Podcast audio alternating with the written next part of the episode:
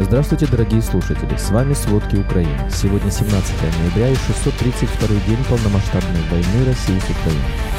В Кремле заявили о необходимости цензуры в России. Силы обороны Украины имеют подтвержденные территориальные достижения у Работина. Части российского 247-го гвардейского полка потеряли контроль над высотами к северо-западу от Вербового. Зеленский рассказал об опустевших складах со снарядами из-за войны Израиля и Хамас.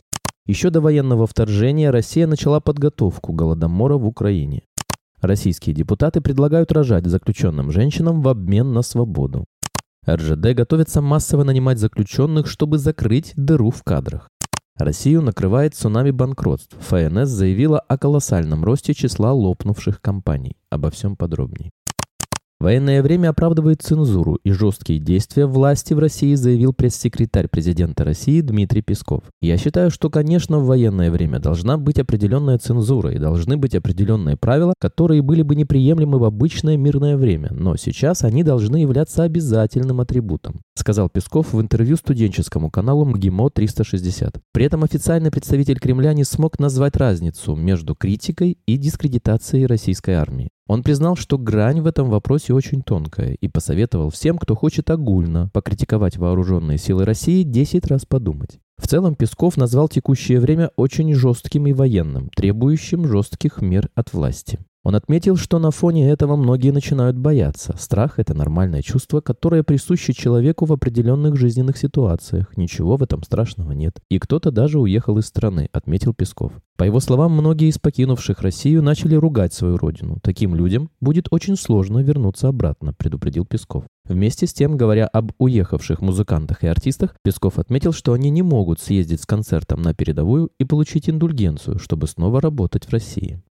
Специалисты Института изучения войны, проанализировав собранные данные, сообщают, что силы обороны Украины имеют подтвержденные территориальные достижения у Работина. В аналитическом отчете отмечается, что украинские войска продолжили наступательные операции на западе Запорожской области. Части российского 247-го гвардейского полка 7-й гвардейской дивизии ВДВ очевидно потеряли контроль над высотами к северо-западу от Вербового, что затрудняет российскую оборону северо-западных окраин населенного пункта. В обзоре отмечают и то, что российские войска продолжили наступательные операции под Бахмутом, но не достигли подтвержденных успехов. В Севастополе в Крыму раздались взрывы, россияне объявили воздушную тревогу. Анонимные телеграм-каналы заявляют, что в центре Севастополя поднимается дым и публикуют фото. Российские силы утверждают, что сбили две воздушные цели над Севастопольской бухтой. По их словам, никаких повреждений инфраструктуры не зафиксировано. Российская Минобороны утверждает, что их ПВО уничтожило две противокорабельные ракеты «Нептун» над акваторией Черного моря возле оккупированного Крыма. Российские военные расстреляли двух гражданских во временно захваченном селе Масловка Херсонской области, сообщает телеграм-канал «Астра». Отмечается, что тела 40-летнего Александра Бондаренко и 49-летней Ирины Барановой нашли вчера в собственном доме на улице Садовой. Позже по подозрению в убийстве задержали военнослужащих России 34-летнего Виталия Филиппова из Московской области и 34-летнего Андрея Сафронова с временно оккупированной части Донецкой области. Согласно уставу Международного военного трибунала, убийство и пытки гражданского населения оккупированной территории является военным преступлением. По состоянию на июль 23 года Офис Генерального прокурора зафиксировал более 10 тысяч убийств гражданских украинцев в результате войны России против Украины. Россия ускорила интеграцию своих самолетов ДРЛО А-50 и зенитно-ракетных комплексов С-400, поскольку обеспокоена будущими поставками западных истребителей Украине. Аналитики говорят, что Россия, вероятно, впервые начала использовать самолет раннего предупреждения и управления воздушным движением А-50 для определения целей над Украиной для своего ЗРК дальнего действия СА-21 С-400. Это дополняет основную задачу А-50 по координации действий истребительной авиации. Россия может пойти на большой риск и разместить самолет А-50 ближе к линии фронта, чтобы эффективно использовать его новую роль. Украина имеет возможности к экспортозамещению российских поставок чугуна и железной руды на европейском рынке. Россия занимает второе место в мире по экспорту чугуна и девятое место по объему экспорта железных руд. Несмотря на это, Европейский Союз воздержался от введения санкций по импорту этих категорий. Однако такие санкции могут как стать дополнительными возможностями для украинских производителей, так и внести еще большую нестабильность для российской экономики. Президент России Владимир Путин может столкнуться с новым делом о военном преступлении, поскольку эксперты и международные юристы собрали доказательства, свидетельствующие о том, что еще до военного вторжения Россия начала подготовку Голодомора в Украине. Об этом сообщают The Independent. Закупки российским оборонным подрядчикам свидетельствуют о том, что Москва планировала украсть огромное количество украинского зерна за несколько месяцев до того, как войска пересекли границу. Согласно новым доказательствам, собранным экспертами по правам человека, Россия активно активно готовилась к похищению запасов зерна, что должно было лишить украинское население продовольствия. Подготовка к этому началась и продолжилась в течение нескольких месяцев до того, как Путин отдал приказ о вторжении в Украину в феврале 2022 года. Еще в декабре 2021 года российский оборонный подрядчик начал закупать грузовики для перевозки зерна, а также три новых 170-метровых сухогрузных судна, что свидетельствует о предварительном планировании ограбления украинских продовольственных ресурсов в беспрецедентных масштабах. И уже меньше чем через неделю после вторжения Россия начала захватывать украинские фермы, где похищала 12 тысяч тонн зерна в день. Доказательства скоординированного уровня предварительного планирования будут предоставлены Международному уголовному суду. Швейцария поддержала идею создания специального трибунала для осуждения российской агрессии против Украины. Швейцария убеждена, что агрессия против Украины не должна остаться безнаказанной. За последние месяцы эту инициативу поддержали 38 стран, в частности Франция, Германия, Норвегия, Гватемала, Япония и Канада. МИД Швейцарии заявил, что Международный уголовный суд имеет полномочия расследовать военные преступления и преступления против человечности, совершенные в Украине. Тем не менее, ему не хватает юрисдикции в отношении преступлений и агрессии в этом конфликте, поскольку ни Россия, ни Украина не ратифицировали Римский статут.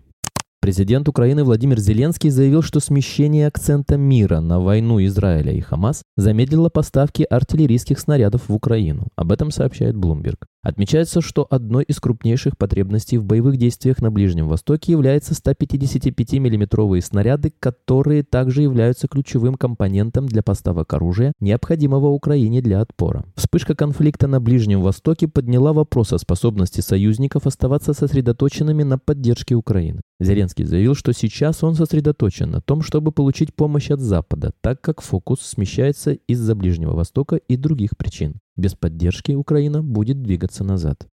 Президент Владимир Зеленский заявил, что Россия хочет расколоть украинское общество, чтобы в конце концов сместить его с должности. Об этом он сказал во время вчерашней встречи с журналистами, сообщает Bloomberg. Зеленский заявил, что план Москвы известен как Майдан-3. Помимо этого, по его словам, у Украины есть данные, что для рассеяния помощи и отвлечения внимания мира Москва может разжечь новый конфликт на Балканах.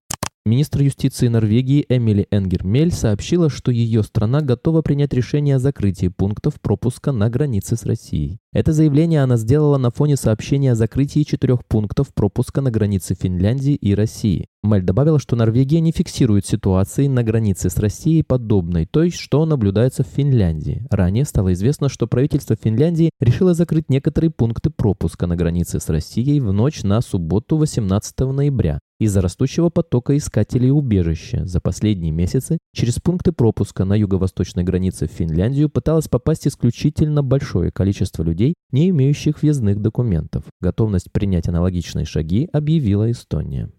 Депутат Госдумы от Приморья Валерий Селезнев предложил повышать рождаемость в стране за счет женщин, которые отбывают наказания в российских тюрьмах. По его мнению, это поможет решить сразу несколько проблем, пишет news.ru. По словам Селезнева, на сегодняшний день в российских тюрьмах находится около 45 тысяч женщин. Большая часть из них отбывает наказания по нетяжким статьям. Многие из этих женщин способны родить детей, государство может предложить им своеобразную сделку, при которой женщине прерывается срок отбывания наказания, и в случае, если она за время такого отпуска родила, остаток срока аннулируется, предложил депутат. Он добавил, что благодаря такому подходу можно будет решить в стране сразу несколько проблем, среди которых демографическая и социально-гуманитарная. Ранее Совет Федерации предложил ввести уголовное наказание за склонение к аборту.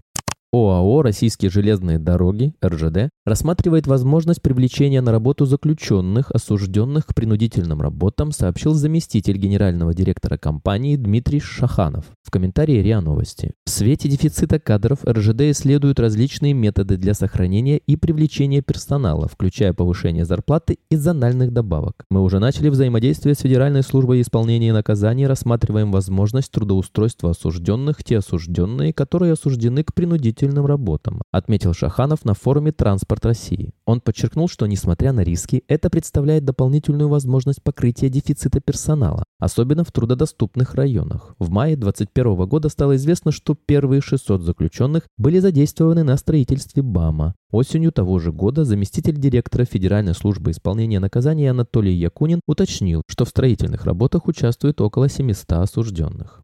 Российская экономика переживает колоссальный рост числа компаний, находящихся в стадии банкротства, заявил в четверг замглавы Федеральной налоговой службы ФНС Константин Чекмышев. По его словам, за январь-июнь число дел о банкротстве, которые находятся на рассмотрении российских судов, выросло почти на четверть, с 53 до 62,6 тысяч. К сожалению, буквально за полгода мы видим такой серьезный колоссальный рост, заявил Чекмышев на форуме «Банкротство. Новая реальность». Чиновника цитирует РБК. В результате судебная система перегружена банкротствами, посетовал замглавы ФНС. Из 800 тысяч арбитражных дел около 150 тысяч составляют дела о несостоятельности. Однако сверх этого существует еще миллион обособленных споров отдельных дел, возникающих в ходе рассмотрения дела о банкротстве. Как правило, кредиторы банкротящихся компаний в России остаются ни с чем. В прошлом году их требования были удовлетворены только на 4,2% случаев. А в 57% дел с банкротов не удалось взыскать ни рубля, привел статистику Чекмышев. Наибольший уровень просроченных долгов у компаний, обрабатывающей промышленности, следует из данных Росстата – 1,417 триллионов рублей или треть всей суммы по экономике. Спасибо, это были все главные новости о войне России с Украиной к этому часу. Помните, правда существует, а мы стараемся сделать ее доступной. Если вам нравится то, что мы делаем, пожалуйста, поделитесь этим подкастом с друзьями в России. Также, если вы хотели бы помочь нам делать материалы еще более качественными, пожалуйста, оставляйте фидбэк. Это очень важно для нас и для распространения правдивой информации. До встречи.